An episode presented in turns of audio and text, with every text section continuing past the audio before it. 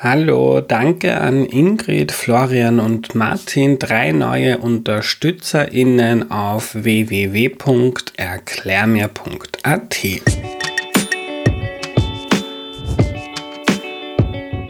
Hallo, ich bin der Andreas und das ist Erklär mir die Welt, der Podcast, mit dem du die Welt jede Woche ein bisschen besser verstehen sollst. Heute geht es ums Babykriegen und das erklärt uns Amelie Sidney. Hallo. Hallo. Hallo, liebe Amelie. Magst du dich zu Beginn noch kurz vorstellen, bitte?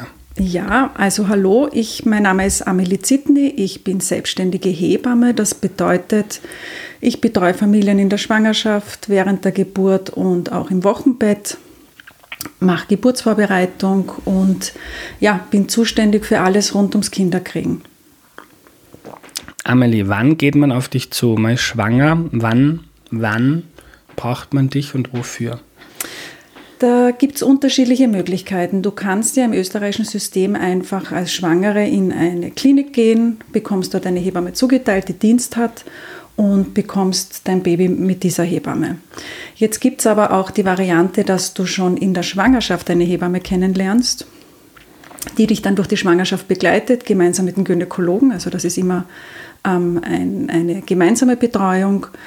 Und diese Hebamme begleitet dich dann auch zur Geburt. Das sind sogenannte Begleithebammen. Da gibt es zum Beispiel in Wien ein paar Häuser, die das anbieten. Und diese Hebamme sucht man sich am besten direkt nach einem positiven Schwangerschaftstest weil es nicht so einfach ist, jemanden für den Zeitraum zu finden. Und du bist eine Begleithebamme. Genau, genau. Ich bin eine sogenannte Wahlhebamme, Begleithebamme. Das heißt, ich betreue Familien in der Schwangerschaft und gehe mit zur Geburt. Und unsere Frauen, also ich arbeite im Team, nicht ganz allein, sondern mit meiner Kollegin der Theresa Smole. Und wir haben meistens schon in der sechsten, siebten Woche die ersten Anmeldungen und Anfragen. Mhm. Und wenn man jetzt äh, direkt in die Klinik geht und dort eine Hebamme zugewiesen bekommt, die trifft man dann quasi bei der Geburt oder lernt man sich da vorher kennen? Nein, die triffst du bei der Geburt. Also es mhm. ist so, du gehst, du entscheidest dich für ein Spital oder wirst zugewiesen und du hast Blasensprung oder Wehen, gehst in die Klinik, dort macht jemand die Türe auf, sagt Grüß Gott und das ist dann deine Hebamme. Es kann aber auch sein, dass du mehrere Hebammen kennenlernst, weil natürlich irgendwann das, der Dienst zu Ende ist. Mhm. Das heißt, wir haben in, in Österreich so zwölf Stunden Dienste und nach zwölf Stunden kommt dann eine frische Hebamme, die du dann wieder neu kennenlernen musst. Ja. Ist das Standard, dass man sich vorher eine sucht? Nein, ich würde sagen, es ist ein bisschen ein Luxus, mhm. Luxusgut, die Luxusvariante, dass du nicht, ähm, nicht nur einen Gynäkologen hast, der dich in der Schwangerschaft begleitet, sondern auch eine Hebamme, die dann auch zur Geburt mitgeht, weil Geburt mhm. ist ein echtes Abenteuer. Du weißt gar nicht, was auf dich zukommt und das ist ein großer Sicherheitsfaktor, wenn du weißt, wer dabei ist. Ja. Ähm, und wenn man jetzt ähm, eine Begleitung möchte, schon während mhm. der Schwangerschaft und man kommt jetzt zu dir, mhm. ähm, was bespricht man dann da? Bei uns ist es so, es ist ähm, der medizinische Teil ist sehr klein gehalten, weil ja die medizinische Versorgung, die Kontrollen durch den Gynäkologen stattfinden. Bei uns geht es ganz viel auch um den großen Rest. Die Ängste, die Sorgen, das Zwicken, die Kindsbewegungen, einfach alles, was Eltern beschäftigt und wo sie auch wissen, das ist beim Gynäkologen, bei der Gynäkologin zeitmäßig gar nicht möglich, das mhm. abzufragen, beziehungsweise es ist auch nicht deren Thema, sondern da geht es viel um Elternschaft, Geburt, die Vorbereitung drauf, was kommt auf mich zu, wie kann ich meine Gesundheit fördern, was kann ich tun, dass es mir gut geht. Also wir sind viel im Bereich Gesundheitsförderung, Wissensvermittlung äh, zuständig und äh, tätig. Ja. Ähm, ich habe jede Menge Fragen von HörerInnen mhm. bekommen ähm, und würde die gerne mit dir durchgehen und mich hauptsächlich an denen orientieren. Die Anna zum Beispiel ähm, hat geschrieben, sie war beim Arzt und ist über tausend Probleme und mögliche Komplikationen aufgeklärt worden. Sie schreibt aber, habe ich nicht nachgeprüft, 97 Prozent der Geburten ähm, gibt es keine Komplikationen. Ist man da nicht ein bisschen übervorsichtig und beachten da manche Ärzte zu wenig die mentale Seite, was das dann mit den Schwangeren macht? Ja, Also das ist sicher auch ein Thema unserer Gesellschaft, dass wir einen sehr, sehr hohen Anspruch haben an, an die Sicherheit, an, an die Gesundheit. Es darf nichts passieren.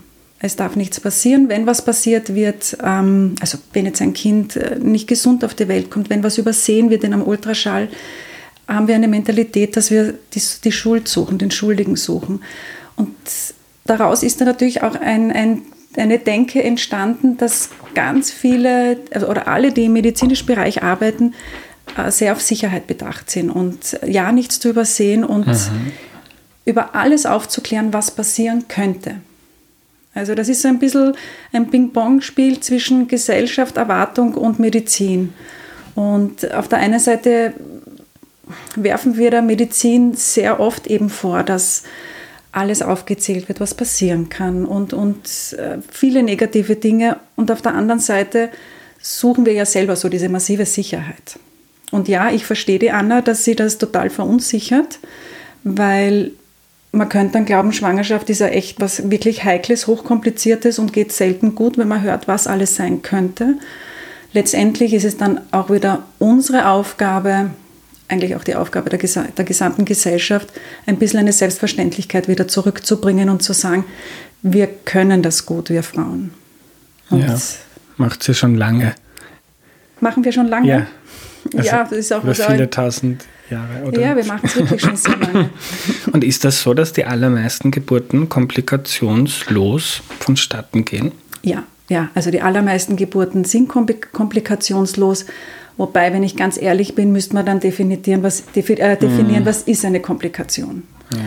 Weil es gibt ja verschiedene Strömungen. Es gibt die Hausgeburtshilfe, es gibt Geburtshäuser und es gibt Klinikgeburten. Und wenn man jetzt eine Hausgeburt vergleicht mit einer Klinikgeburt, dann würde man sagen, in der Klinik werden doch recht viele Interventionen gesetzt.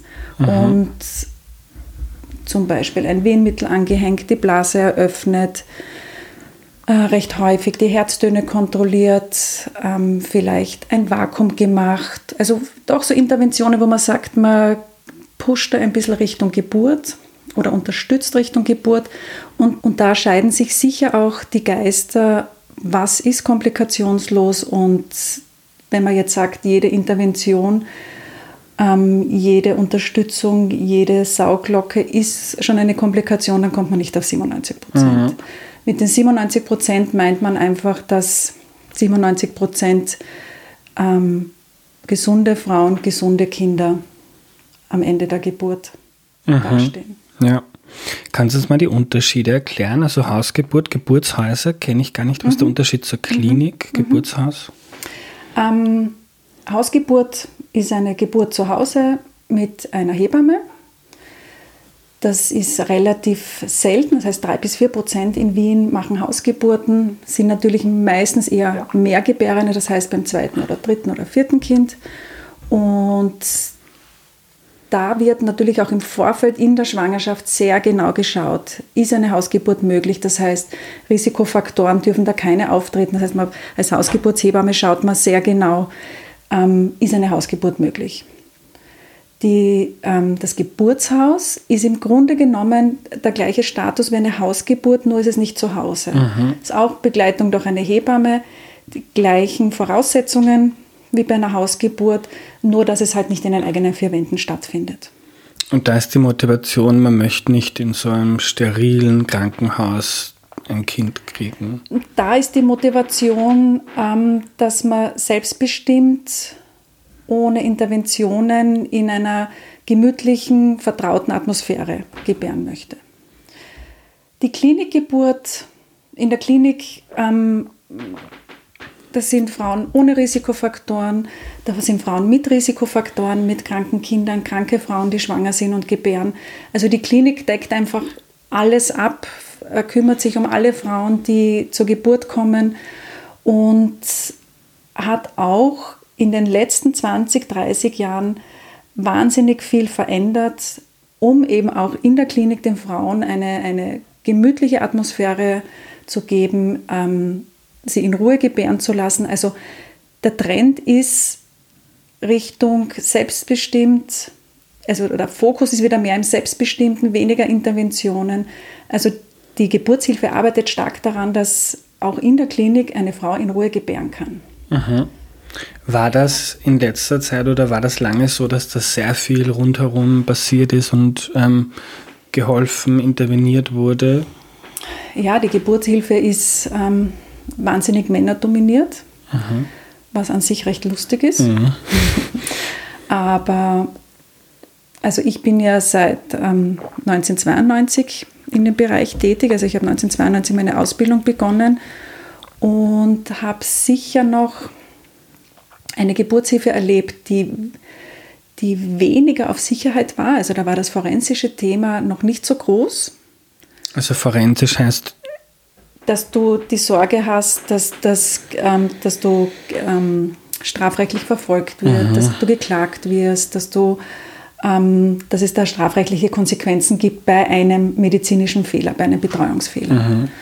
Und dadurch war die Geburtshilfe sicher leichter durchzuführen, also leichter zu, ähm, zu betreiben. Dann gab es einen Wandel, wo das Sicherheitsdenken sehr stark kam. Es wurde zum Beispiel dann die äh, Beckenendlagengeburt, also normalerweise kommen Babys mit dem Kopf zuerst auf die Welt. Jetzt gibt es halt doch auch ein paar Babys, die kommen mit dem Popo zuerst auf die Welt. Das war, wie ich gelernt habe, in den 90er Jahren ganz, ganz normal. Mhm. Und das wurde dann beendet. Dann hatte jede Frau, die eine Beckenendlage hatte, musste dann einen Kaiserschnitt haben. Da war ganz groß das Sicherheitsdenken, der Kaiserschnitt ist die beste Variante. Und dieses, also inzwischen weiß man, dass der Kaiserschnitt nicht die beste Variante ist. Mhm. Dass es auch große Nachteile gibt, auch lange Konsequenzen durch diese doch große Bauchoperation. Das heißt, das Pendel schlägt langsam zurück. Man versucht, diese, die Waage zu halten zwischen großer Sicherheit und aber doch wenig Interventionen. Es ist ja oft eine Gratwanderung. Hast du da einen, gibt es da einen Favorite für dich bei diesen drei Optionen oder ist das sehr, sehr abhängig von den Bedürfnissen der Mutter? Mm, also ich habe in den 90er, 90er Jahren selber dann auch Hausgeburten gemacht. Ich weiß nicht, ob ich sie heute wieder machen würde. Es war eine tolle Erfahrung. Man lernt, wie viel auch möglich ist ohne ohne äh, Eingriffe, ohne mhm. Interventionen. Ähm, ich glaube, für mich und ich glaube, für ganz, ganz, ganz viele Familien ist eben die Klinikgeburt mit einer eigenen Hebamme ist so der goldene Mittelweg. Mhm. Weil du hast, du hast das Setting, du hast das, die Sicherheit vom Krankenhaus, es ist alles da, wenn wir was brauchen. Du hast eine eigene Hebamme, die du kennst, mit der du alles besprochen hast. Und in meinem Fall ist es so, also wir sind in einer Klinik, wo wir sehr gut zusammenarbeiten können mit den Ärzten. Das heißt, wir nehmen uns ein Zimmer, wir sind dort und wenn wir was brauchen, kommt wer und wenn nicht, dann mhm. sind wir alleine. Und das ist für viele Eltern der goldene Mittelweg. Mhm. Also da ist dann gar kein Arzt oder keine Ärztin dabei bei der Geburt? Wenn wir keine brauchen, nein. Mhm. Und bei einer Standardgeburt, wo man nicht die eigene Hebamme mitnimmt? Ähm, ist immer ein Arzt dabei als mhm. Zeuge der Geburt. Als Zeuge der. Ja, das ist ein, Krankenhaus, ist ein Krankenhausgesetz, dass bei jeder Geburt ein Arzt dabei sein muss.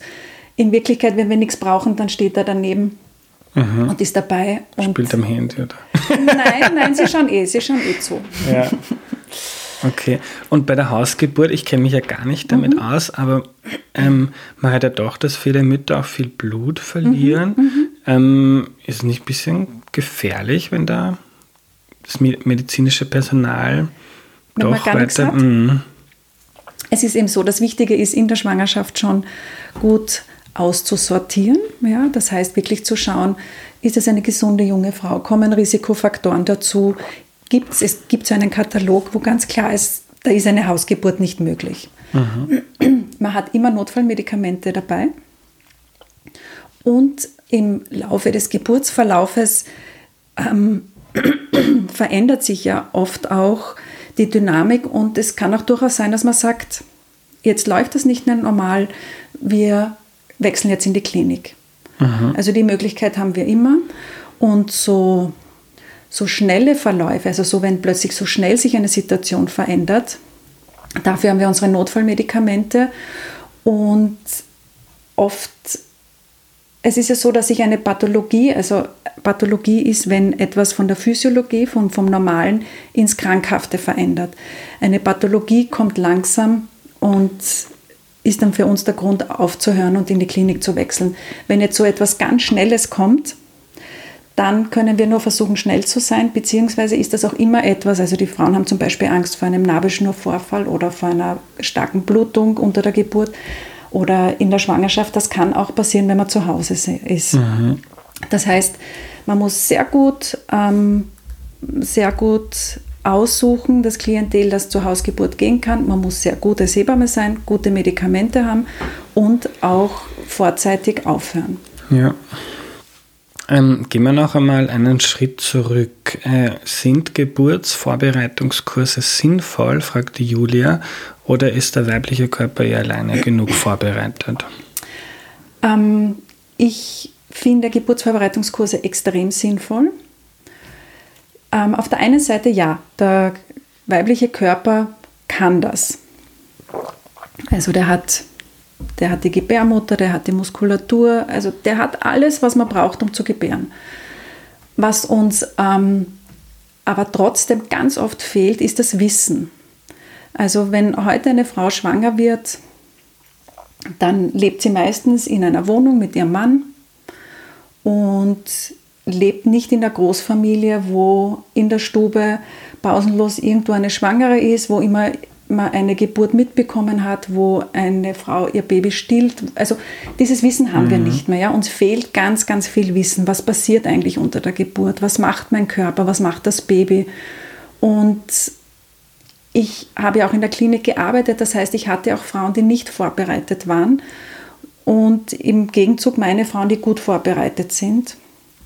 Und man merkt da schon einen großen Unterschied, dass die Frauen, die nicht vorbereitet sind, wahnsinnig viel Angst haben, mhm. weil sie nicht wissen, was mit ihnen passiert, weil sie nicht wissen, ist das normal, was da jetzt gerade passiert. Ja. Und sehr, sehr beunruhigt sind und, und Angst, Angst ist kein guter Begleiter in der Geburt. Also man braucht Wissen, man braucht Selbstvertrauen und Geburtsvorbereitungskurse sollen genau das bringen, dass du weißt, was passiert mit dir, was kannst du tun, dass es dir besser geht und dass du so gestärkt und, und mit einer Selbstverständlichkeit auch in die Geburt gehst. Was sind da wichtige Dinge, die man als werdende Mutter lernt zum Kurs? Ähm, viel geht es auch um die Schwangerschaft. Wie, wie verändert sich der Körper in der Schwangerschaft? Was ist normal? Wo muss ich mir Sorgen machen oder eine Kontrolle machen lassen? Wie kann ich die Schwangerschaft unterstützen? Wie kann ich meinen Körper unterstützen? Ähm, und dann natürlich Riesenthema die Geburt. Wie funktioniert eine Geburt? Wie fängt sie an? Was kann ich während der Wehen tun? Welche Positionen kann ich einnehmen? Wir haben ja oft das Problem, dass in der Klinik die personelle Situation nicht ideal ist. Das heißt, Frauen sind manchmal am Anfang recht lange allein. Und wenn ich dann eine Frau bin, die einen Geburtsvorbereitungskurs gemacht hat und die weiß, ah, genau, da kann man das machen, da kann ich in die Position gehen, die fühlt sich natürlich hundertmal wohler und kann sich selber auch gut helfen. Und wir besprechen auch immer durch, was bei einer Geburt zum Beispiel auch ähm, schieflaufen kann. Mit schieflaufen meine ich, es ist zum Beispiel eine Sauglocke notwendig oder ein Kaiserschnitt. Sauglocke, was macht Sauglocke die? ist, wenn das Kind es nicht schafft, also Kind und Mutter nicht alleine schaffen, dass, das, dass sie das, den Kopf rausschiebt, dann kann man mit einer kleinen Sauglocke dem am Hinterkopf... Also ich stelle mir das so vor wie der, so ein Klo. Ja. Nein, es ist kleiner und zarter, ja. aber man setzt ihn am Kopf des Kindes an und gleichzeitig mit der Wehe. Wenn die Frau anschiebt, zieht man ein bisschen mit. Das ist eine ah, Unterstützung, Mark. ja, eine Unterstützung in der vaginalen Geburt. Und eben das ist auch eine Situation, die ist echt stressig, auch für die Männer und für die Frauen. Und da ist es total wichtig, dass man weiß, wenn das kommt, dass man ein bisschen vorbereitet ist drauf. Mhm. Also ich ja. bin ein Riesenfan von Geburtsvorbereitung. Ja. Ähm, kannst du mal skizzieren, du hast eh schon Kaiserschnitt angesprochen, mhm. Kaiserschnitt versus natürliche Geburt, was sind die Vor- und Nachteile? Mhm, mhm. Also die natürliche Geburt ist so wie der Name schon sagt, das, was uns von Natur aus, was der Plan wäre der Natur. dass ein Kind eben durch Wehentätigkeit vaginal auf die Welt kommt.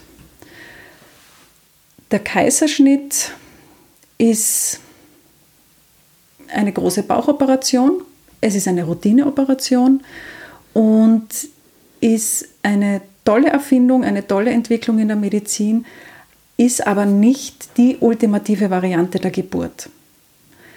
Die Vorteile bei der vaginalen Geburt sind, dass eine Frau danach fit ist, keine Operation hatte, dass es auch für die Kinder der Weg ist, ähm, der sie unterstützt in diesem Wechsel von intrauterin, also in der Gebärmutter, nach draußen. Also es wird ja zum Beispiel auch bei der Geburt der Brustkorb ausgequetscht, das Fruchtwasser wird rausge, ähm, aus der Lunge rausgequetscht. Sie können dann tief durchatmen, sie haben weniger Anpassungsstörungen bei der äh, vaginalen Geburt. Es ist einfach der, der Weg, wenn er unkompliziert ist, mhm. wenn er normal verläuft, der bessere für die Kinder ist. Für die Anpa Frau sowieso. Anpassungsstörung? Was Eine Anpassungsstörung ist, wenn einfach der Wechsel von in der Gebärmutter, wo das Kind äh, schwimmt im Wasser herum, trinkt Fruchtwasser, lodelt rein, trinkt es wieder, bekommt Nährstoffe, Sauerstoff, alles über die Nabelschnur. Das heißt, es muss nicht viel tun, außer wachsen, gedeihen und sich bewegen. In dem Moment, wo ein Kind auf die Welt kommt, schaltet der Kreislauf sich um. Das heißt, es gehen manche Schranken zu, andere Schranken auf im kindlichen Körper. Es muss atmen und ist selber zuständig für den Sauerstoff, für die Sauerstoffzufuhr und das ist einfach auch anstrengend.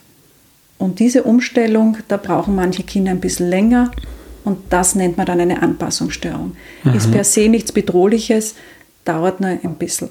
Mhm. Du sagst, für die Frau ist die natürliche Geburt auf jeden Fall besser. Warum? Weil sie keine große Operation hat. Eine große, äh, dass die, der Kaiserschnitt ist immer eine Bauchoperation, wo alle Schichten durchtrennt werden. Das Problem bei einer Operation sind immer auch die Verwachsungen. Bei einer Operation können natürlich auch umliegende ähm, Organe verletzt werden, Darm, Blase. Es kann zu Blutungen kommen. Die Blutungsgefahr beim Kaiserschnitt ist auch größer. Was sind Verwachsungen? Verwachsungen sind, wenn ähm, im Rahmen einer Wundheilung, also es wird zum Beispiel auch bei einer, bei einer Blinddarmoperation, man eröffnet den Bauch in den mehreren Schichten und im Rahmen der Wundheilung kommt es zu, ein, zu, zu Verwachsungen. Das heißt, es entsteht so ein, ein Netz an, an Gewebe, das das eben sich ankleben kann an der Beckenwand, am Darm. Also das passiert im Rahmen der Wundheilung. Mhm. Und das kann einfach im, im Alter Probleme machen. Das ist auch etwas, was man nicht verhindern kann. Das ist im Rahmen der Wundheilung eben, das ist so. Und oft macht es keine Probleme, aber es kann Probleme machen. Mhm. Also du würdest sagen, wenn es keine medizinische Notwendigkeit gibt, dann wäre eine für einen Kaiserschnitt, dann wäre eine natürliche Geburt ratsam. Genau, also wenn es keine medizinische Indikation gibt, ist die vaginale Geburt zu bevorzugen. Ich höre immer wieder von Freundinnen, ich will mir das nicht antun, ich mhm. mache sicher einen Kaiserschnitt. Mhm. Das ganze Prozedere und danach schaue ich vielleicht nicht so gut aus, mhm. wie ich vorher ausgeschaut mhm. habe. Ja, äh, verstehe ich den Gedanken. Ähm, eine medizinische Indikation kann ja auch eine psychische Indikation sein. Also es gibt ja hin und wieder Frauen, die einfach sagen, sie trauen sich da nicht drüber, sie, sie wollen das nicht. Mhm. Und wir müssen auch immer so ehrlich sein, dass wir sagen, wenn wir wollen, dass die Frauen über ihren Körper bestimmen, selbstbestimmt gebären, beinhaltet das auch, dass wenn sie sagen, sie wollen einen Kaiserschnitt, dass wir das auch akzeptieren. Weil wenn wir sagen, selbstbestimmt gebären, aber nur so, wie wir es gut finden, das mhm. ist nicht selbstbestimmt. Also das wäre problematisch.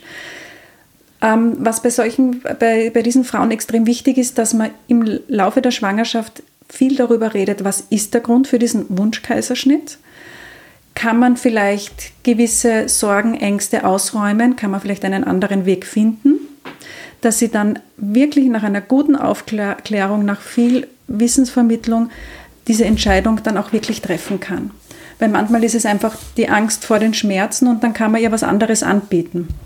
Ja. Also prinzipiell meiner Meinung nach soll jede Frau so gebären, wie sie das möchte, das heißt selbstbestimmt. Und wenn das äh, der Wunschkaiserschnitt ist, nach einer guten Aufklärung, nach guten Gesprächen, dann muss das akzeptiert werden. Ähm, noch eine Nachfrage zu diesem, ich möchte nicht, dass mein Körper sich verändert. Wie verändert sich denn der Körper einer Frau bei einer vaginalen Geburt? Ähm, also der Körper der Frau verändert sich ja allein schon durch die Schwangerschaft. Das lässt sich schon einmal gar nicht vermeiden. Und ähm, bei der vaginalen Geburt ähm, verändert sich natürlich auch die Vulva, also der äußere Bereich der Vagina mit dem Darm. Der Darm ist der Bereich zwischen Vaginaeingang und Anus. Und das ist der Bereich, der einfach durch den Kopf auch gedehnt wird und der auch reißen kann. Also das ist der, der Dammriss, vor dem sich viele Frauen auch fürchten. Beziehungsweise gibt es ja auch den Dammschnitt, der bei medizinischer Indikation gemacht wird. Das ist ähm, etwas, was sich Frauen schwer vorstellen können und oft auch in den Schwangerschaftsgesprächen ein Riesenthema ist, wie kann ich das verhindern und werde ich danach wieder so ausschauen, werde ich wieder so fühlen wie vor der Geburt oder was wird sich da verändern. Natürlich bei einem Kaiserschnitt bleibt dieses Gebiet, die Vulva, unangetastet. Dafür hat man dann wieder den, den Bauchschnitt, wo sich auch die Bauchdecke verändert. Man kann ähm, den Darm unterstützen. Man kann unterstützend in der Schwangerschaft arbeiten, dass die Verletzungen nicht so groß sein werden oder, oder werden. Aber es gibt keine Garantie. Und was noch ein großes Thema ist, ist der Beckenboden.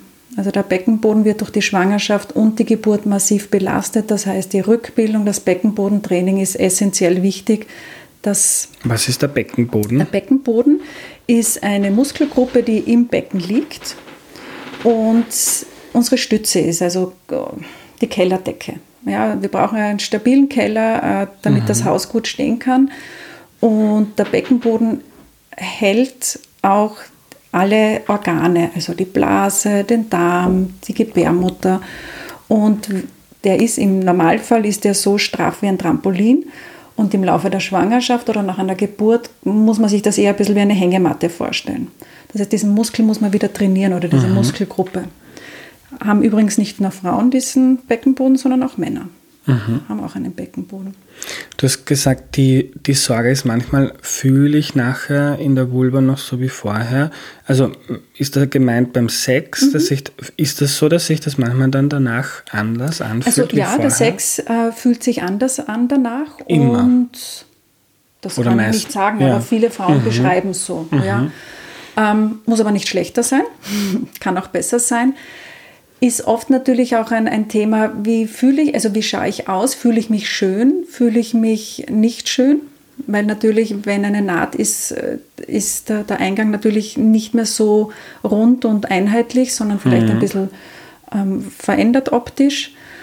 Und, und dann ist eben auch ein großes Thema, durch eine Geburt wird natürlich auch alles weicher und gedehnt. Und wie fühlt sich das danach auch für meinen Mann an? Also der erste Sex oder die, die ersten, ja, der erste Sex und nach der Geburt ist immer sehr spannend für beide Paare. Wie fühlt sich's an? Was hat sich verändert? Da tasten sie sich oft dann wieder so wie beim, beim allerersten Sex wieder mhm. heran um, und müssen auch wieder sich neu entdecken. Also ist für viele, viele Frauen und ich nehme an Männer auch doch immer wieder ein Thema. Ja, noch zwei Nachfragen zur, mhm. zur vaginalen Geburt. Ich habe mal gelesen, ähm, dass das einerseits die, die Bindung von Mutter-Kind stärken kann, im Gegensatz mhm. zum Kaiserschnitt, mhm. und auch ähm, fürs ganze Leben. Wir haben ja in uns ein Mikrobiom, mhm. also ganz viele kleine unterstützende Mikroorganismen, mhm. Bakterien und was auch immer da noch in uns drinnen ist und dass bei der vaginalen Geburt auch ein Teil vom Mikrobiom der Mutter zum Kind mhm. übergeht und, und je mehr je, oder je diverser da die Mikroorganismen in uns sind, desto ähm, resilienter, äh, also desto mehr hält man dann auch aus im Laufe mhm. seines mhm. Lebens. Ist ja. das so? Ja, das ist so. Und ähm, deswegen gibt es auch das Vaginal Seeding beim Kaiserschnitt oder die Idee, also es gibt mhm. auch Häuser, die machen es noch.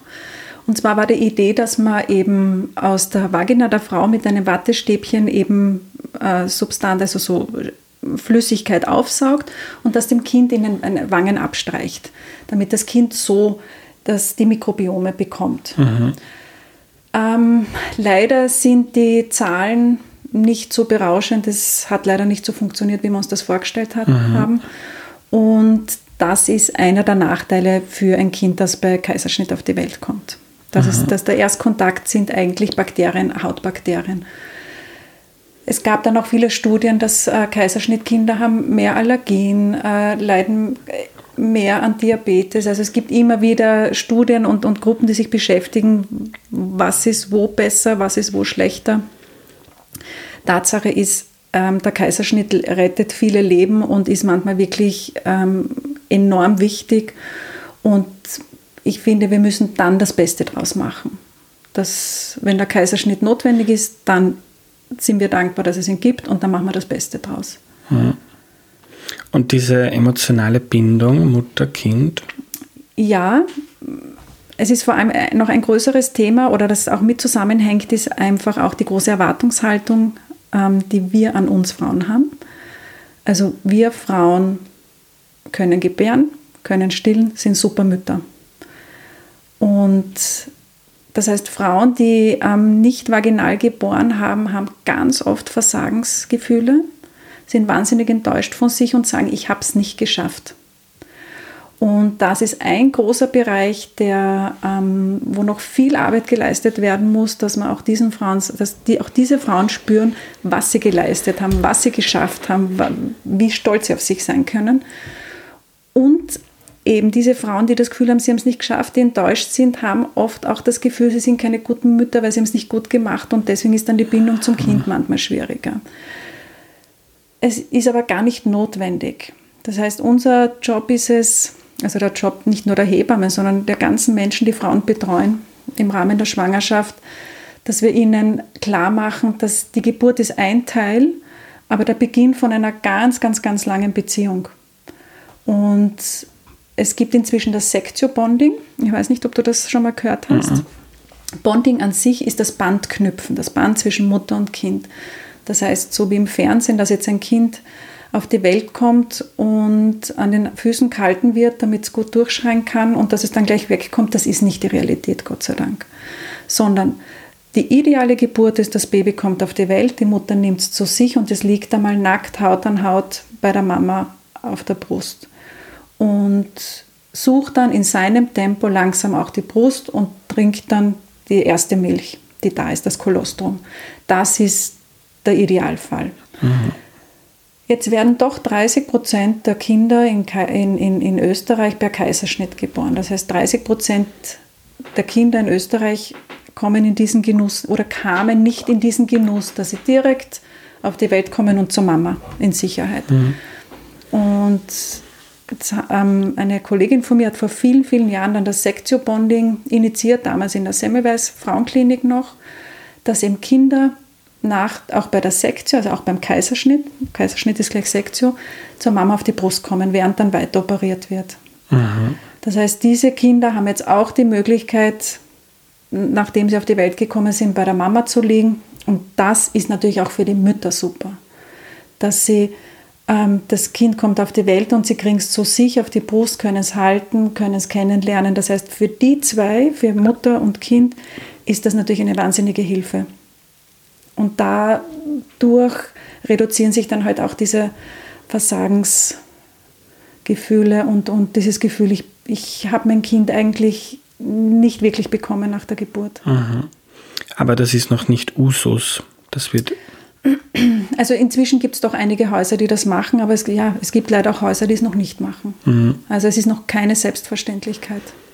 Also, aber wenn man sich mental gut vorbereitet und vielleicht gemeinsam mit der Hebamme oder mit Freundinnen, Freunden, Familie auch über diese vielleicht Versagensängste spricht mhm. und sich da gut vorbereitet und dann vielleicht sogar bei der Geburt, das, also beim Kaiserschnitt dann das Kind auf die mhm. Brust bekommt, kann man viele der Nachteile ähm, von einem herkömmlichen Kaiserschnitt, Kaiserschnitt ausgleichen. Verringern, absolut. Verringern, ja. ja. Man kann auch den Kaiserschnitt zu einer Geburtsvariante machen oder zu einer Geburt machen, wo man sagt, wir haben für beide das Allerbeste rausgeholt und das war gut. Mhm. Ähm, wir gehen gleich jetzt nochmal die Geburt von vorne. Wir haben jetzt mhm. mit der fertigen Geburt begonnen. Ähm, ich würde noch gerne ein paar, ein paar Tage vor die Geburt blicken.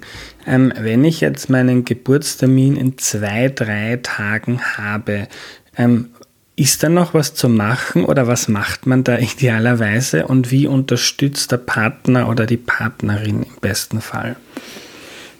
Ähm, du meinst, ob die Frau noch was machen muss Richtung ja, Vorbereitung? Genau, wartet oder, oder man wartet einfach, einfach oder also meistens ist es so, also in Österreich ist es so, dass um, rund um die 36., 37. Schwangerschaftswoche, also eine Schwangerschaft dauert 40 Wochen, ist gleich zehn Mondmonate und im Volksmund neun Monate. Also das ist oft so, gibt viele Varianten zu zählen.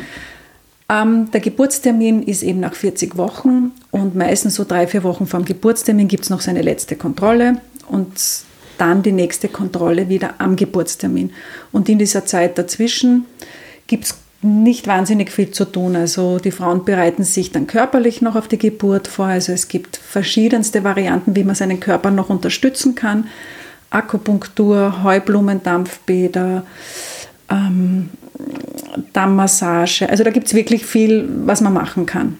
Und das ist an und für sich, ja, das ist es dann auch. Mhm. Die meisten schauen dann, ob sie auch, auch wirklich alles zu Hause haben für Putze und kochen vor fürs Wochenbett und hoffen, dass es vielleicht doch ein bisschen vom Geburtstermin losgeht.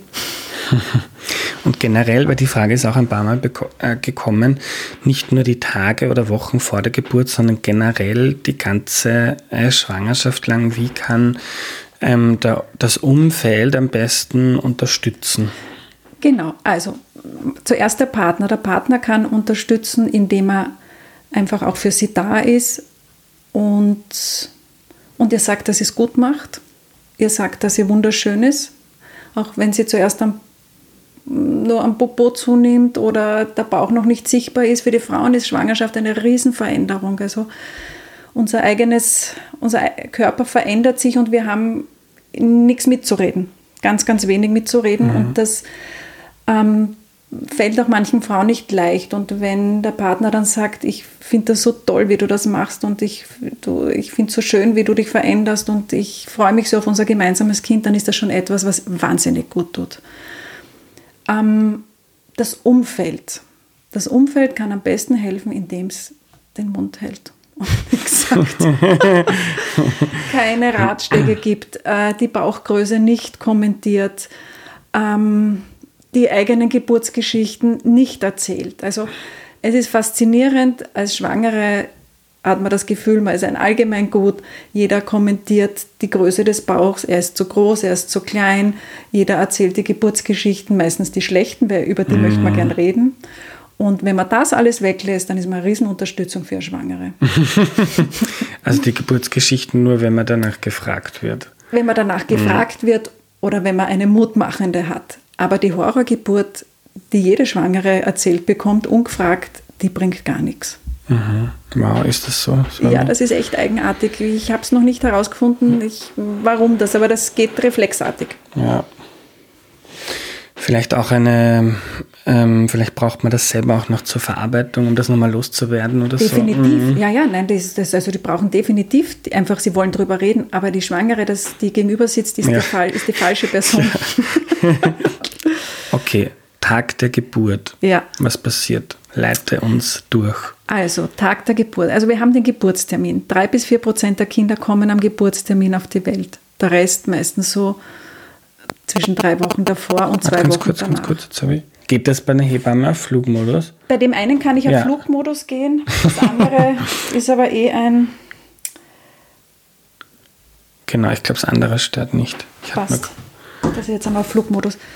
Also eine Hebamme hat immer zwei Handys. Naja, es kommt darauf an, wenn man selbstständige Hebamme ist und Geburtsbegleitung macht, dann hat man ein Handy, das immer, immer eingeschalten sein muss. Und mein kleines äh, meine Kinder sagen Tastenschrott. Der kleine Tastenschrott ist das Geburtshandy. So klein wie möglich, weil das immer überall sein muss. Okay, wir waren drei bis vier Prozent kriegen es am Geburtstermin. Genau. Und der Rest kommt ein paar Wochen davor oder zwei Wochen danach. Dann nehmen wir an, es kommt, es fangen von selbst Wehen an oder Blasensprung. Es gibt zwei Möglichkeiten, wie eine Geburt beginnen kann. Mit Wehen oder mit Blasensprung. Ein Kind ist in einer Frucht, also das Baby ist in der Fruchtblase drinnen, schwimmt in dem Fruchtwasser und ähm, wenn die Fruchtblase springt, ist das ähm, medizinisch gesehen der Beginn der Geburt. Es kann aber auch sein, dass man einen Blasensprung hat ohne Wehen. Wir nehmen jetzt die Geschichte, die Frau hat beginnende Wehen. Wehen beginnen meistens abends oder in der Nacht. Und man schaut so ein bisschen auf die Abstände. Das heißt, eine Wehe ist eine Kontraktion der Gebärmutter. Eine Gebärmutter zieht sich zusammen. Man kann sich eine Gebärmutter vorstellen wie ein Luftballon. Und der Luftballon äh, zieht sich zusammen und drückt das Kind dadurch hinunter. Das Kind ist kopfüber im Luftballon und wird dann so hinuntergeschoben. Und eine Wehe dauert im Normalfall zwischen 30 und 60 Sekunden und dazwischen ist nichts. Im Idealfall spürt man gar nichts, ist total schmerzfrei. Das heißt, eine Geburt ist nicht so, dass man jetzt zwölf Stunden durchgehend Schmerzen hat, sondern es ist ein Kommen und Gehen. Und meistens beginnt es mit größeren Abständen, die dann immer kürzer werden. Im, in den meisten Fällen bleiben die Frauen einmal zu Hause, wenn sie so große Abstände haben, schauen einmal, wird es stärker, wird es intensiver, muss sie schon veratmen. Und irgendwann einmal ist der Punkt, wo sie das Gefühl hat, sie möchte gerne in die Klinik fahren. Dann packen die sich zusammen, die Eltern, und fahren einmal in die Klinik. Und in der Klinik, also wir nehmen jetzt eine Klinikgeburt. Mhm. und in der Klinik ist es dann so, dass man mal schaut, wie geht es dem Baby mit der Wehentätigkeit und allgemein. Das wird mittels eines Geräts gemacht, das die Herztöne aufzeichnet und auch die Wehen. Und das dauert meistens so 30, 40 Minuten, zeichnet man so eine Kurve auf und beobachtet auch einmal die Frau, wie es ihr geht mit den Wehen, bespricht mit ihr alles. Und dann wird der Muttermund untersucht. Ähm, der Muttermund ist der untere Teil der Gebärmutter. Also wenn man jetzt wieder den Luftballon hernimmt, dann hat ja der Luftballon ähm, da wo man zumacht, so ein Würstel. Und dieses Würstel hat die Gebärmutter auch, das ist der Gebärmutterhals, das ist der Verschluss, der dann langsam aufgedehnt wird, weil durch diesen Gebärmutterhals rutscht dann das Kind raus. Das heißt, mit Fingern bei einer vaginalen Untersuchung wird das abgetastet und man schaut, ob sich da schon was öffnet. Und je nach Befund gehen die wieder heim, die Eltern, oder bleiben dann in der Klinik. Mhm. Es gibt so mehrere Phasen der Geburt. Es gibt die Latenzphase, das ist so die ganz erste Phase, wo der Körper beginnt, nicht unbedingt schon viel passiert beim Gebärmutterhals, aber wo der Körper sich so eingroovt. Dann gibt es die Eröffnungsphase, die aktive, da geht der Muttermund dann auf. Ein Muttermund ist komplett eröffnet, wenn er 10 cm offen ist. Weil das ist so circa die, die, ähm, die Distanz oder die Öffnung, die der Kopf braucht, um durchzurutschen. Dann gibt es nach der Öffnungsphase die Übergangsphase oder parallel, das ist so die Phase vor der, vor der Austrittsphase, wenn es dann anfängt anzuschieben. Das ist mental sehr herausfordernd für die Frauen. Das, sind, das ist meistens da, wo sie dann sagen, ich höre auf, ich gehe nach Hause, ich mag nicht mehr. Und dann beginnt schon die Austrittsphase. Das ist dann, man kennt es auch Pressphase, wo dann dieser Pressdrang beginnt und die Frauen dann so einen anfangen anzuschieben. Aha. Und dann kommen die Kinder irgendwann raus. Und warum ist gerade diese Phase, ist die so schmerzhaft oder was? Die Übergangsphase, das ist so meistens am Gipfel der, des Schmerzes, also am Gipfel mhm. der Intensität, äh, Intensität und, und ähm, doch nach einer langen Zeit von Arbeit schon. Es ist einfach wirklich, mhm. es ist sehr mhm. herausfordernd, sehr intensiv. Man merkt, man hat keine Kontrolle, man kommt auch nicht aus, macht manchmal Angst. Und wenn dann aber der Pressdrang das erste Mal kommt, dann wissen die Frauen, hey, jetzt habe ich es echt bald geschafft. Und das motiviert wahnsinnig. Und der Pressdrang, das ist dann wirklich was, was der Körper selber mhm, mhm macht und mhm, unterstützt mhm, und dann mhm. kommt man quasi nicht mehr aus. Nein, das ist eben, der, wird, äh, der Pressdrang wird ausgelöst durch den Kopf, weil der dann so gegen den Enddarm auch drückt. Und der Pressdrang ist etwas, das kann man nicht kontrollieren. Das ist so wie, ähm, wenn, man, wenn man erbrechen muss. Ja, wenn das dieses Würgen, das kommt ja auch von selber. Und da, mhm. da schafft, also da, ähnliche Kraft ist das auch beim Pressdrang. Also wirklich eine Dynamik, die man nicht im Griff hat. Ähm, kannst du das mal so beschreiben, was da emotional passiert bei einer werdenden Mutter? Ist das so, ich stelle mir das vor wie ein emotional Rollercoaster? Ja, ähm, es ist ja oft kommt das Thema die sanfte Geburt und ähm, wo, also ich sehe die sanfte Geburt als eine Geburt, wo mit der Frau sanft umgegangen wird und wo man ihr äh, versucht, ihr zu helfen und sie wirklich einzuwe äh, ihr Geborgenheit zu geben, weil Geburt an sich ist nicht sanft. Mhm. Geburt ist ein, ein, ein unglaubliches Ereignis, eine, eine Urgewalt und dementsprechend geht es auch den Frauen. Also wenn man jetzt sagt, wenn man jetzt einmal nur das Emotionale nimmt, Latenzphase, Vorfreude, ah, es geht los, super, Aufregung, ähm, ah, ah das ist ja gar nicht so schlimm, das, das mit dem Atmen, das ist super, das halte ich super aus. Irgendwann das dann so Eröffnungsphase, so, pff, naja, es tut schon weh, finde ich jetzt doch nicht so gut, wie lange dauert es noch? Übergangsphase eben diese aus, ich gehe, ich halte es nicht mehr aus, und, und ähm, wie komme ich da wieder raus. Und ähm, in dieser Phase sind auch Frauen, also verschwitzt, ähm, teilweise auch schreiend. Also das ist wie, wie, ein, wie ein Marathon am Ende, wo wirklich, also da fallen alle, alle Hüllen, also da gibt es keine Fassade, die man aufrechterhalten kann. Ja. Also die Geburt, die wir manchmal so sehen im Fernsehen, also das ist ein, ein, ein, ein äh, an der Oberfläche. Also ja. Geburt ist, geht wahnsinnig in die Tiefe und ist nichts Oberflächliches und da kommen ganz viele Emotionen raus. Und die Männer sind manchmal danach total geflasht, weil sie sagen, sie haben ihre Frau so noch nie erlebt und sie finden so arg, wie stark sie war und sie sind ganz pff, ehrfürchtig, weil sie merken, was da für eine Dynamik mhm. in der Frau ist. Ja. Also es ist nichts, lauwarm ist Geburt nicht. Geburt mhm. ist heiß-kalt. Ich werde schon nervös beim, nur beim Zuhören. äh, und was macht man als Partner, als Partnerin bei der Geburt? Mhm. Ähm, zum einen einfach einmal da sein. Ja? Das ist der vertraute Mann oder die vertraute Person, die mich gut kennt, die für mich da ist. Und dann gibt es viel einfach auch Mitatmen, motivieren, körperlich, Massage ist oft wahnsinnig hilfreich, Wasser reichen, eine nasse kalte Windel das Gesicht abwischen. Also ich vergleiche es manchmal so ein bisschen wie so wie im Boxring, wenn die zwei Boxer dann in der Ecke sitzen und dann das Wasser kriegen und das, die Motivation so ein bisschen der Job ist es. Mhm. Okay, und dann, dann kommt das Baby langsam, dann schaut mal der, der Kopf raus. Genau, genau. Also der Kopf kommt so Stück für Stück, mhm. wird einmal sichtbar, dann wieder ein bisschen mehr, ein bisschen mehr. In der Wehenpause rutscht er wieder zurück, mhm. ähm, ist dann aber sofort wieder da, wo er davor war. Und irgendwann ist der Kopf geboren und dann ist einmal kurz Pause.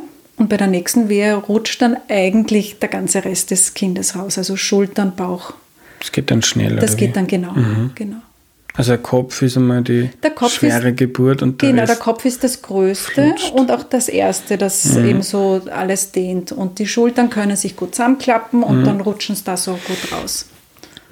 Freund von mir gerade eine Geburt hinter sich, oder hinter er war nicht der, aber, aber der erzählt, dass das, der, der, der Kopf seiner Tochter war sehr eingedäpscht. Also das gehört Verformt. auch dazu. Ja. ja, also genau, das ist ganz wichtig. Einfach ein, ein Baby, das auf die Welt kommt, hat oft einen recht länglichen Kopf, ja, so lang gezogen, weil sie eben, sie, ähm, der, unser Kopf ist ursprünglich eben im neugeborenen Alter, ist das nicht ein Knochen, sondern sind mehrere Knochenplatten, die bindegewebig verbunden sind. Das hat den Vorteil, dass wenn der Kopf wächst, das mitwachsen kann.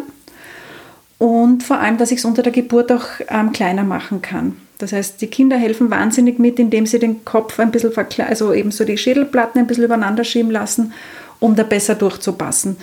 Und deswegen schauen manchmal Kinder direkt nach der Geburt ähm, ein bisschen verformt aus. Also der Kopf kann ein bisschen verformt sein, sie können auch eine ordentliche Beule haben. Sie sind auch nicht rosarot, wenn sie auf die Welt kommen, sondern so fliederfarben, bläulich, mhm. weil das die normale Farbe in der Gebärmutter ist. Und innerhalb der ersten ein, zwei Minuten verändert sich das und sie sind rosarot. Ich weiß aber, dass das viele Männer wahnsinnig schreckt, wenn sie sagen, das Kind war ganz blau, wie es rausgekommen ist. Das ist nichts mhm. Beunruhigendes. Und der Kopf verformt sich innerhalb von Stunden und in ein paar Tagen schaut das ganz normal aus. Wir haben ja. alle so ausgeschaut oder viele haben so ausgeschaut mhm. und jetzt schauen wir ja recht normal aus. Die meisten von uns. Die meisten.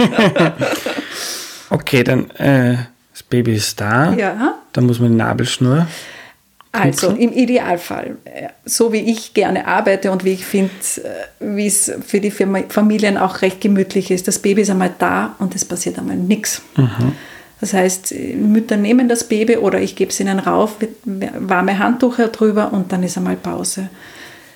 Was ich dann immer heimlich schaue, ich beobachte das Kind und schaue, wie sich verändert, ob alles gut ist und lasse dann einmal die Familie recht in Ruhe. Und ähm, meistens so 10 bis 15 Minuten nach der Geburt löst sich die Plazenta. Bis dorthin pulsiert die Nabelschnur noch und das lässt man auch zu, weil da kriegt das Kind noch seine extra Portion Blut und erst wenn die Nabelschnur auspulsiert ist, durchtrennt man sie. Dann ähm, muss man meistens Blut aus der Nabelschnur abnehmen. Das Baby ist die ganze Zeit bei der Mama da oben. Und irgendwann kommt die Plazenta raus. Da schieben die Frauen meistens noch einmal an. Warum muss man Blut aus der Nabelschnur? Wir nehmen Blut aus der Nabelschnur, zum Beispiel, wenn wir die Blutgruppe vom Baby wissen wollen. Oder dann gibt es noch Toxoplasmose. Das ist ein, ein, ein Erreger, der im normalen Leben für uns vollkommen wurscht ist, wenn wir eine Toxoplasmose-Infektion haben. Für ein Ungeborenes ist es nicht gut und deswegen kontrollieren wir manchmal noch, ob in den letzten Wochen ähm, mhm. Toxoplasmose im Körper war. Und das heißt, wir nehmen manchmal Blut ab und dann schauen wir natürlich die Plazenta genau an, ob sie vollständig ist und dann wird sie eigentlich weggeschmissen. Währenddessen ist das Baby die ganze Zeit bei der Mama und dann wird noch geschaut, ob was zu nähen ist. Und wenn was zu nähen ist, dann wird das eigentlich relativ gleich gemacht, auch während das Baby eben bei der Mama ist. Also im Grunde genommen kann man das alles machen, ohne Mutter und Kind zu trennen. Mhm. Also die Nachgeburt, das bedeutet nochmal wehen. Tut das dann nochmal weh? Ähm, die Wehen tun noch einmal weh und auch das Anschieben ist noch einmal so, die, man merkt so richtige Frauen denken sich, pff, na bitte nicht noch mhm. einmal, ja, es reicht. Ja. Letztendlich ist die viel kleiner, ganz weich und wenn sie heraus ist, ist es super. Ja. Ähm, und dann fertig. Dann wird noch genäht, wenn was zu nähen mhm. ist und dann sind wir fertig. Was ähm, oft auch nicht äh, so bekannt ist oder wo Männer oft dann auch verwundert sind oder Frauen ist, wie viel Blut eigentlich nach der Geburt kommt.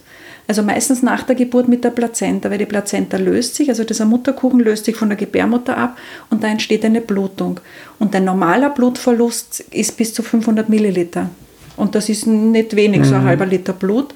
Und das ist aber relativ normal.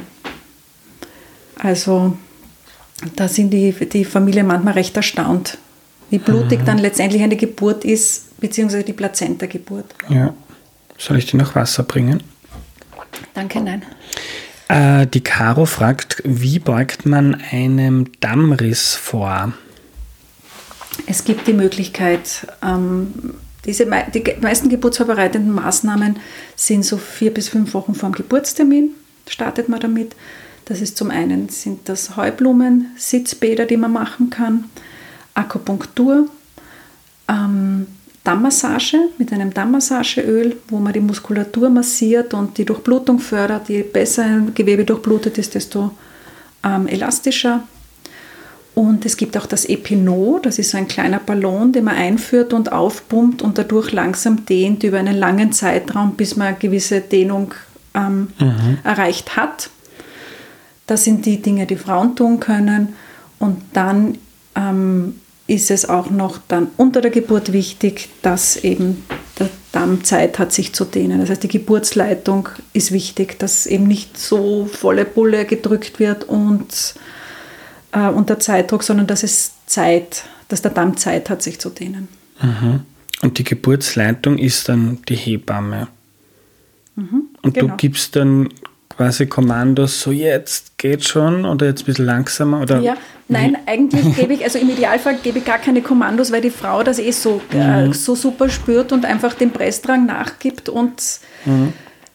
also wichtig ist, dass man eben nicht sagt, und jetzt gehen wir und schieben, schieben, schieben. Also das im Idealfall nicht, sondern man lässt die Frau einfach tun und sie schiebt mit ihrem Pressdrang einfach sukzessive. Und was sein kann, ist, dass ich sage, versuche jetzt drüber zu atmen. Versuche über diesen Pressdrang drüber zu atmen, dass wir ein bisschen langsamer sind. Aber so, dass man jetzt anfeuert zum Vollgas schieben, mhm. das macht man im Normalfall nicht. Ja. Und diese, also diese Dammrissvorbeugung ist empfehlenswert wahrscheinlich. Ist empfehlenswert, ja. Mhm. Ich finde, man muss nur ein bisschen aufpassen, dass man nicht zu viel macht. Naja, dass man, ja, Akupunktur ist sensationell, das ist auch für die Eröffnung super. Und eine von den durchblutungsfördernden Maßnahmen finde ich gut. Das Epinom, muss ich sagen, bin ich, bin ich nicht hundertprozentig überzeugt, weil die Rückbildung dann sehr, sehr, sehr gut gemacht werden muss. Mhm. Aber eine Art von, von Durchblutungsförderung ist auf alle Fälle empfehlenswert. Ja. Wobei man auch sagen muss, wenn eine Frau sagt, sie will das alles nicht machen, ist das auch vollkommen in Ordnung. Ja, also es, es ist auch so, wir können den Dammriss auch nicht immer verhindern. Weder mhm. die Frauen noch wir Hebammen. Ja, man muss auch dazu sagen, das Dammgewebe ist ein Gewebe, das wahnsinnig gut verheilt. Und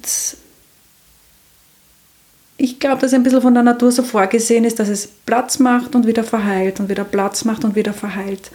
Also die Frauen setzen sich manchmal sehr stark unter Druck mit den Dammmassagegeschichten und sind dann enttäuscht, wenn es trotzdem gerissen ist, das Gefühl haben, sie haben es nicht gut gemacht. Und da sind wir wieder genau da, dieses Ich habe es nicht gut gemacht. Mhm. Deswegen, wenn sie eine Sache machen, die ihnen gut tut, super. Wenn sie nichts machen wollen, ist auch super. Ja. Aber für mich interessant oder auch arg zu sehen, dass dieser Leistungsdruck unserer Gesellschaft irgendwie auch bei einer Geburt so massiv ist. Naja, das ist ja, also das ist ja letztendlich, dafür sind wir ja auf die Welt gekommen. Mhm. Um uns fortzupflanzen, zu gebären, das Kind zu säugen, damit es groß wird. Das ist unsere Uraufgabe. So wie eure Uraufgabe ist, die Kinder zu zeugen und die Familie zu beschützen und Essen zu bringen. Mhm. Und, und das ist einfach, wenn da der eigene Körper nicht mitspielt, das geht schon ganz schön an, an an die Substanz. Ja. Äh, auch eine Frage, die sehr aufgekommen ist, Schmerzmittel bei der Geburt. Mhm. Ähm, wie, was kann man da machen und wie stehst du da dazu? Ähm, das wichtigste Schmerzmittel ist die Betreuung, das gemeinsam Atmen, die Möglichkeit, sich zu bewegen, sich wohlzufühlen. Was heißt die Möglichkeit, sich zu bewegen? Ähm, es ist ja so, dass eine Geburt oder eine, eine Wehenarbeit geht ja über Stunden. Und wenn du jetzt Schmerzen hast, dann weißt du relativ instinktiv, was dir gut tut, welche Position. Ja, du kauerst dich vielleicht in Seitenlage zusammen mit einer Decke und kannst es so am besten aushalten. Mhm. Oder du merkst, pff, du musst stehen, vorn übergebeugt beim Tisch und kannst so am besten die Wehen aushalten. Oder du sitzt auf einem BC-Ball. Und es ist so wichtig, dass die Frauen die Möglichkeit haben, diese Position einzunehmen, die ihnen gut tut und nicht, sie müssen jetzt zwölf Stunden in Seitenlage liegen, dürfen sich nicht bewegen. Meine naive Vorstellung war nämlich, dass man da stundenlang einfach nur liegt und. Okay, nein. also, es ist, ähm, Frauen bewegen sich, sind im Zimmer unterwegs, stehen bei der Sprossenwand, knien, ähm, liegen auch wieder mal auf der Seite, um sich auszuruhen, sitzen am Ball. Und auch die Geburt ist nicht so, dass man am Rücken liegt und die Beine in diesen Beinstützen, sondern die Geburt kann sein im Hocken, im Knien, im Stehen, in Seitenlage, in der Badewanne. Also ich weiß, das Bild Geburt geprägt durchs Fernsehen ist, mhm. äh, ich kenne das, aber das ist nicht die Realität. Also ja. Gott sei Dank. Also Unterstützung, gemeinsames Atmen, ähm, emotionale Unterstützung, Bewegung ist schon einmal ganz, ganz wichtig. Nächste Stufe, warmes Wasser, Badewanne ist ein sensationelles Schmerzmittel.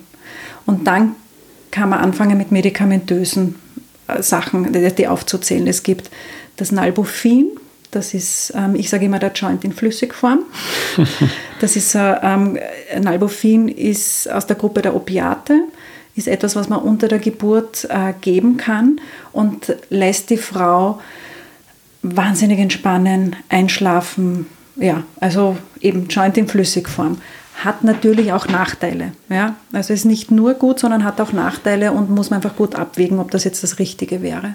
Was könnte ein Nachteil sein? Der Nachteil ist, dass natürlich die Kinder das auch mitbekommen und auch sehr schläfrig sind und ähm, man noch nicht genau weiß, wie sich das aufs, aufs Kind im, in 20 Jahren mhm. auswirkt. Ja, dieser Kontakt mit Opiaten, ob das im Suchtzentrum was verändert. Mhm.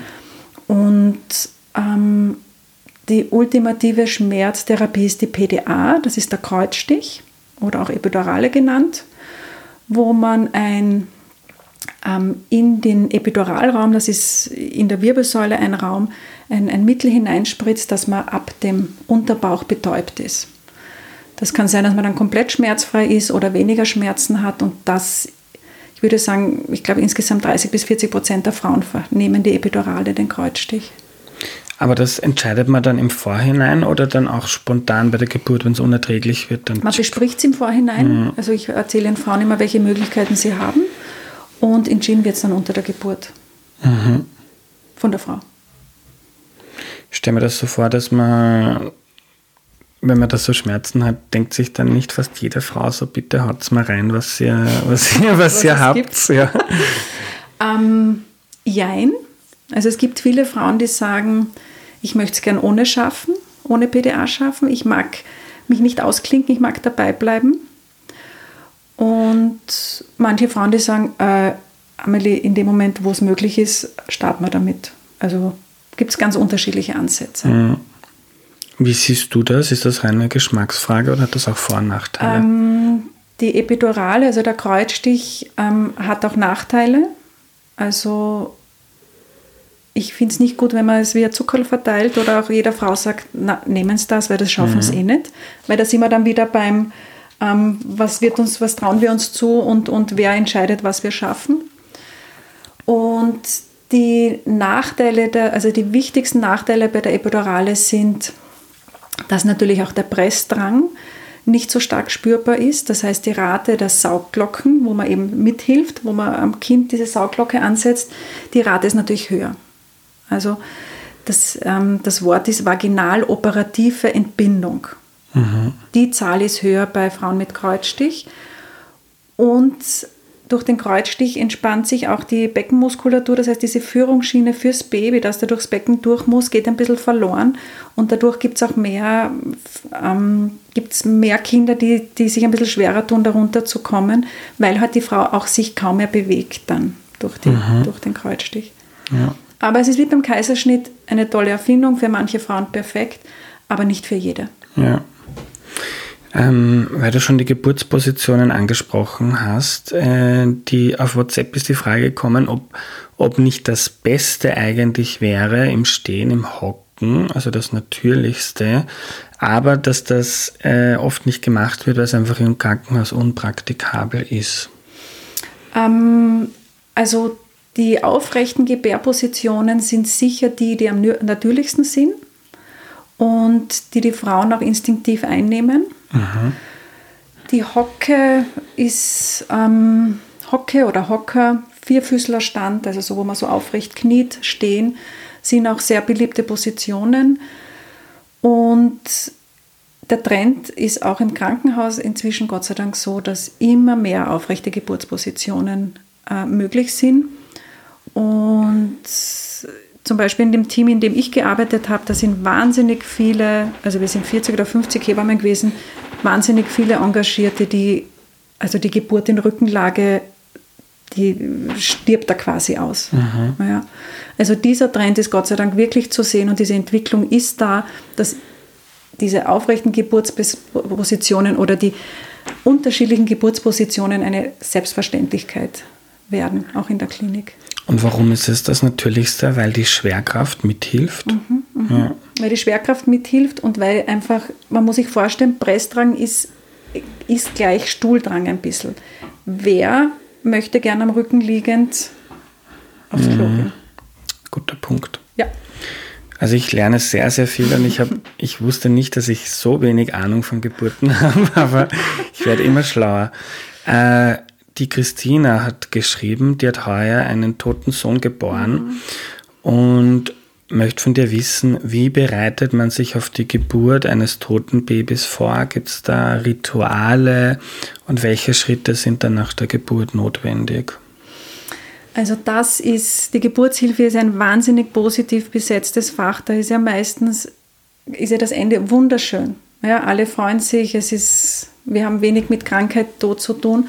Aber ja, es gibt auch manchmal Kinder, die in der Gebärmutter sterben oder krank sind und ähm, die dann tot auf die Welt kommen. Und jede Familie, die das erleben muss, durchmachen muss, ähm, hat meine größte Hochachtung, weil es gibt nichts Schlimmeres, als das eigene Kind zu verlieren. Und die Christina hatte eine sogenannte stille Geburt. Eine stille Geburt heißt es deswegen, weil es nach der Geburt so still ist auch. Ja, es ist, es ist man nicht gewohnt. Nach der Geburt ist ein Brüllen, ein Lebensschrei da. Und bei einer stillen Geburt ist es wirklich still. Und wie kann eine Frau sich auf diese Geburt vorbereiten? Es ist ja ganz oft so, dass die Frau kommt zu einer Kontrolle, zum Ultraschall, man sieht, das Baby ist gestorben. Dann kommt diese Nachricht und dann ist einmal alles vorbei. Es ist ein Abgrund, tut sich auf und man stürzt da hinunter. Was ich solchen Frauen, Familien nur raten kann, ist, entscheidet nicht jetzt, sagt, ihr geht nach Hause und ihr denkt nach. Also man hat die Zeit nachzudenken, einmal das zu verdauen und sich dann zu überlegen, wie tun wir weiter. Wenn jetzt zum Beispiel am Geburtstermin ein Kind stirbt, dann wird man der Frau äh, anbieten, dass man sie einleitet, also die Geburt einleitet mit Medikamenten, dass sie dann Wehen bekommt. Das muss nicht in der Sekunde passieren, das kann auch am nächsten Tag, kann man damit anfangen oder am übernächsten. Bitte Zeit nehmen. Zeit nehmen und ähm, da ist jetzt das Internet ein guter Partner, weil da kann man mal eingeben, es gibt ganz tolle Vereine, es gibt Organisationen, die einen da unterstützen können und, und einmal sagen können, worauf muss ich achten. Was die Geburt an sich betrifft, ist, ähm, bleibt alles gleich, außer dass man keine Herztöne mehr kontrolliert. Aber die Geburt an sich ist genau gleich. Also die Geburtsphasen, die Wehentätigkeit, die Schmerzmittelgabe, es bleibt alles gleich. Und was immer wieder auch dann ähm, Familien sagen ist, warum machen Sie nicht einen Kaiserschnitt? Wieso holen Sie das Kind nicht raus? Wieso muss meine Tochter auch dieses Kind noch gebären? Ähm, das verstehen wir auch immer, diesen Punkt, weil es wirklich, es wirkt total äh, gemein, dass diese Frau auch noch gebären muss. Mhm. Ähm, man weiß aber nach vielen, vielen, vielen Jahren, dass die Geburt ein, ein, eine Möglichkeit ist, auch das Ganze zu erfassen und auch ein Abschied ist. Und, und wenn man der Frau das jetzt auch noch wegnimmt und eine große Bauch-OP wieder macht, da sind wir wieder bei dem. Ein Kaiserschnitt ist einfach ja, eine große OP. Und auch diese Frauen haben ein Recht auf ihre Geburt, auf den Abschied, auf diesen körperlichen und seelischen Abschied von ihrem Kind. Mhm. Und was man als Familie, also die Geburt eben bleibt, bleibt gleich. Wichtig ist, ähm, sind die Rituale. Also dieses Kind ist real, es ist einfach da, es hat einen Namen, es ist geliebt von der Familie und man braucht ganz viele Rituale, um dieses Kind auch sichtbar zu machen. Fußabdruck, Handabdruck, Fotos. Ähm, es gibt einen ganz tollen Verein, das sind die Sternenfotografen, ein sensationeller Verein, der das ist eine Gruppe von Fotografen in Deutschland und Österreich, also da auf alle Fälle vielleicht auch noch woanders. Das sind Fotografen, die ähm, unentgeltlich rufbereit sind, ähm, um zu Familien zu fahren, um die Kinder zu fotografieren mit den, mit den Eltern, um wirklich schöne, schöne Erinnerungsfotos zu machen. Das ist was Sensationelles, weil das auch das, das hat mein Leben lang dann von den Kindern. Die Kinder verblassen immer mehr in der Familie, in den Freunden und man braucht eine Sichtbarmachung über viele, viele Jahrzehnte.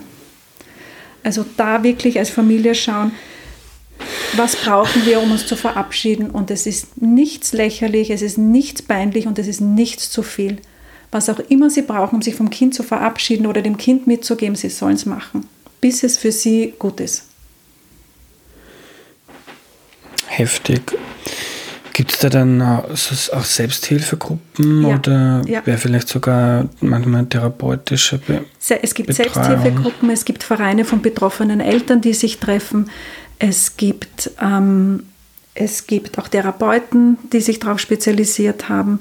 Es gibt ähm, auch Unterstützung von der Stadt Wien und es gibt auch ähm, Selbsthilfegruppen, also oder, äh, Rückbildungsgruppen für, für Frauen, ähm, die ein totes Kind geboren haben. Also es gibt Gott sei Dank schon relativ viel. Natürlich im Ballungsraum wie Wien natürlich weitaus mehr als am Land. Ja. ja. Aber es gibt, es gibt Gott sei Dank Sachen. Die Lisi schreibt, bitte sprecht mehr über das Wochenbett. Das mhm. wird meist voll überschätzt. Ja. Also machen wir das noch zum Ende. Ja, ja, ich habe Google, ich habe mal Google, ich habe mal gedacht, was es ist, aber ich muss mal googeln, mhm. was ein Wochenbett ist. Also erklär es uns zur Sicherheit. Ja. Zu. Beginn noch kurz. Also das Wochenbett ist keine, kein spezielles Bett, sondern das Wochenbett bezeichnet die Phase, die ersten vier bis sechs Wochen nach der Geburt. Und eine Frau, die geboren hat, ist eine Wöchnerin. Das sind relativ altmodische Begriffe, aber das Wochenbett ist so eben, sind die ersten Wochen mit dem Baby. Und so wie sie schreibt, das Wochenbett wird unterschätzt. Ähm, unterschätzt hat sie gemeint wahrscheinlich. Mhm. Ähm, ich gebe ja vollkommen recht, weil alle sind so Geburt, Geburt, Geburt, die muss ich schaffen und puh, die Geburt, die Geburt. Aber meistens dann, wenn man mit den Eltern redet, sagen sie, äh, die Geburt war ja ein Klacks gegen, das, gegen die Zeit mit dem Baby, die erste. Mhm. Ja. Also das Wochenbett wird massiv unterschätzt. Und ich weiß auch, wenn ich äh, in der Schwangerschaft mit den Frauen übers Wochenbett rede, wie sie sich, wie sie sich vorbereiten sollen, wie sie bezüglich Stillen oder Flasche, ich merke oft so, dass sie mich anschauen und sich denken, ja, ja, ja, das machen wir dann schon, das ist jetzt nicht so wichtig. Aber es ist eben enorm wichtig, dass man sich darauf auch vorbereitet. Weil die Geburt ist ein Selbstläufer. Der Körper macht, man ist in Betreuung, das ist irgendwann, ist das vorbei. Das Wochenbett ist man dann doch recht auf sich allein gestellt als Eltern. Und wenn es das erste Kind ist, ähm, verändert sich wahnsinnig viel. Ja. Zuerst war man ein Paar, selbstbestimmt, und plötzlich ist das ein kleines Wesen, das nicht sprechen kann. Und man hat keine Ahnung, was es will, teilweise. Es kommt der Schlafmangel dazu. Babys weinen viel am Anfang. Ja, also die schlafen nicht nur, sondern die weinen auch recht viel. Und das Ganze macht es dann oft ein bisschen anstrengend. Warum weinen Babys viel am Anfang? weil wenn das Baby Hunger hat, weint es, um zu zeigen, ich habe Hunger. Wenn es ihm kalt ist, weint es, wenn es ihm warm ist, weint es, wenn es einsam ist, weint es, wenn es grantig ist, weint es, wenn die Windel voll ist, weint es, äh, wenn es getragen werden will, weint es. Also weinen ist ihre Sprache. Mhm. Und sie können nicht äh, plappern oder so, und, sondern wenn sie weinen, zeigen sie an, bitte kommen, bitte da sein, ich brauche was. Und dann muss man halt schauen, hm, was will es. Ja. Und es ist halt auch eine große Veränderung für uns Menschen und es gibt ja auch die Theorie, dass wir eventuell einen Tick zu früh auf die Welt kommen. Dass wir so Frühchen sind eigentlich und wir so einen Kängurubeutel bräuchten, wo wir dann nachbrüten können. Und das beschreiben auch viele Eltern, dass so der Körper, das Körperbedürfnis, also Körperkontakt wahnsinnig wichtig ist und dass sie irrsinnig viel getragen werden wollen und nirgendwo allein liegen wollen. Und das macht es auch so anstrengend manchmal. Mhm. Ja, weil wir, ja, wir schlafen gerne in der Nacht. Das braucht unser Körper. Die Kinder brauchen es nicht so. Die brauchen kürzere Schlafeinheiten, dafür schlafen sie halt auch untertags dann. Also das Wochenbett ist herausfordernd. Es ist nicht so rosarot, wie man sich immer vorstellt. Es geht allen gleich. Es redet aber keiner drüber. Und wenn man seine Ansprüche ein bisschen runterschraubt, dann geht es einem gleich viel, viel besser. Und auch da Ratschläge von der Elterngeneration da rein und da rausgehen lassen. Und auch Sätze wie, na, unser Baby schläft durch in der Nacht, da kann man davon ausgehen, dass das nicht stimmt. Ja, also keinen Druck machen lassen, das Baby ist ganz normal, alle strudeln am Anfang ein bisschen und es wird gut. Irgendwann gibt man die Kinder auch im Kindergarten ab. Also ich kann mir vorstellen, dass es vielen, äh, vielen frisch gewordenen Müttern trotzdem schwer fällt oder den Eltern von denen schwer fällt, nicht diese Ratschläge zu geben, auch wenn es zurückgewiesen werden. Und vielleicht kann man jetzt diese Erklär mir die Welt-Folge mit dir hernehmen, mhm. so vor der Geburt oder schon Beginn der Schwangerschaft der, der Mama, die wahrscheinlich meistens die ist, die mit den, mit den Ratschlägen ähm, bitte Mama, hör dir das an und wenn du es mir nicht glaubst, dann vielleicht diese ja, Expertin. Ja. Was ich, ähm, den Rat, den ich geben kann, ist, wenn ihr keine Hebamme für die Geburt nehmt, dann nehmt euch eine fürs Wochenbett. Weil das ist auch so ein bisschen der Anker im Wochenbett. Die ruft man an, die, ich bin auch, ich sage auch immer, ihr könnt es gern sagen, die Hebamme hat gesagt. Die Hebamme hat gesagt, ähm, wir sollen das so machen. Die Hebamme hat gesagt, es soll kein Besuch kommen. Also ich bin gern der Buhmann und ich weiß, dass meine Kolleginnen das auch äh, bereit sind, gern zu sein, einfach auf uns berufen und das wirkt oft recht gut. Ja, weil man vielleicht auch am Anfang Druck hat, jetzt wollen alle das Baby sehen, aber eigentlich will man sich mal erholen und mhm, seine. Mhm.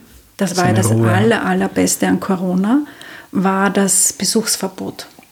Da hat sich die Wochenbettstation in der Klinik gleich massiv entspannt. Und auch zu Hause war ganz klar, es kommt niemand. Ja? Mhm. Und jetzt langsam fängt es wieder an. Sie testen zwar alle recht brav, aber ich merke schon, dass die ersten so Tränen am Abend da sind, weil zu viel Besuch war. Und also je weniger Besuch, desto besser. Und ein Baby ist auch nach zwei Wochen noch immer wahnsinnig klein und frisch und es reicht mhm. auch, wenn man es nach zwei Wochen sieht. Ja.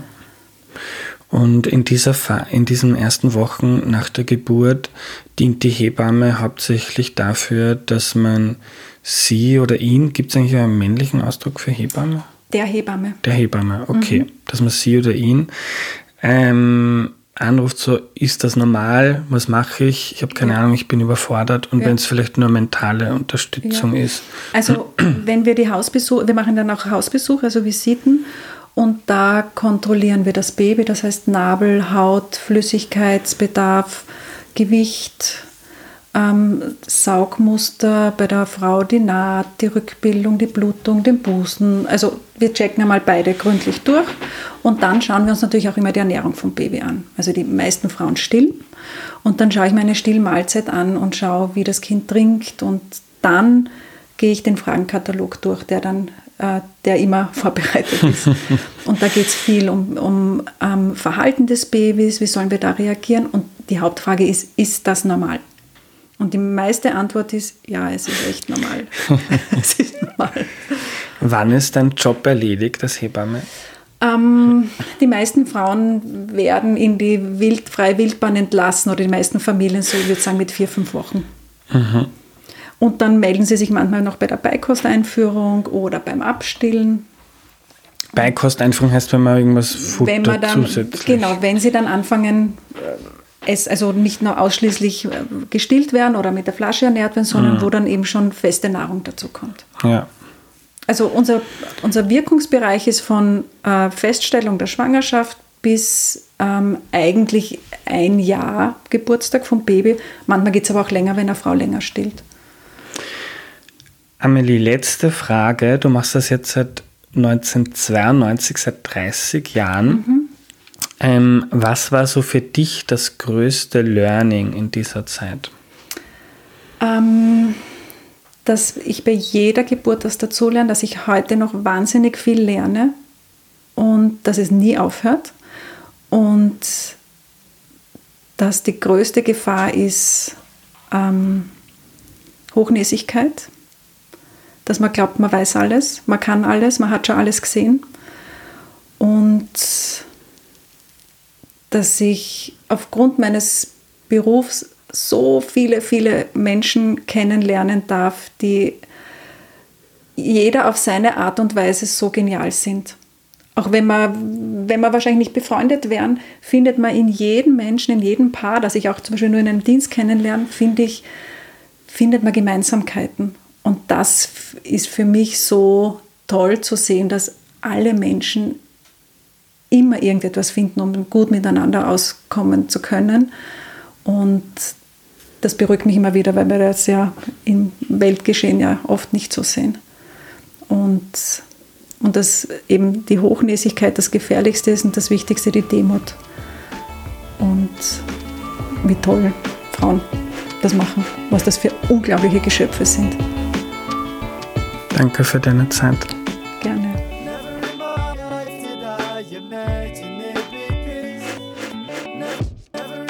Was nehme ich mir mit? Sehr viel. Ich hatte noch deutlich weniger Ahnung von Geburten, wie ich eigentlich eh schon dachte. Für mich war das extrem interessant. Vor allem auch, was Amelie zum Umgang der Familie und Angehöriger, Freundinnen mit schwangeren oder frischen Eltern gesagt hat, nämlich einfach mal keine Ratschläge geben, zumindest nicht ungebetene, nicht die eigenen Schreckensgeschichten erzählen, nicht erzählen, was das eigene Kind wann konnte, nicht vergleichen, keine Tipps geben, diese Dinge. Das nehme ich mir auf jeden Fall mit und wenn ihr vielleicht selber solche Freundinnen oder Eltern habt, beziehungsweise gerne einfach selbst in Ruhe gelassen werden möchtet, wenn es euch selbst betrifft, einfach diese Folge weiterempfehlen. Vielleicht hilft's ja. Das war die heutige Folge Erklär mir die Welt. Ähm, der Podcast macht dich mit wenig Aufwand klüger. Hilf mit deiner Unterstützung dabei, das Projekt zu finanzieren auf www.erklärmir.at. Gehst dann auf die Homepage und dann klickst du auf Unterstützen. Am Ende noch ein Buchtipp. Schaut euch mal das Buch Landverstand vom Journalisten und Agrarwissenschaftler Timo Künzle an. Ich habe es mit großem Gewinn gelesen. Es geht um Landwirtschaft und unser Essen. Und zwar aus einer anderen Perspektive, die man sonst meistens nicht so wahrnimmt. Es geht um Gentechnik, ums Düngen, um Spritzmittel und ganz allgemein wie Landwirtschaft eigentlich funktioniert. Ist wirklich super erklärt mit ganz vielen Quellenangaben. Landverstand heißt das Buch. Kommende Woche ist der Psychiater Manfred Lütz bei mir zu Gast und er erklärt mir, wie psychische Krankheiten funktionieren und wie man sie heilt. Bis dahin eine gute Zeit, euer Andreas.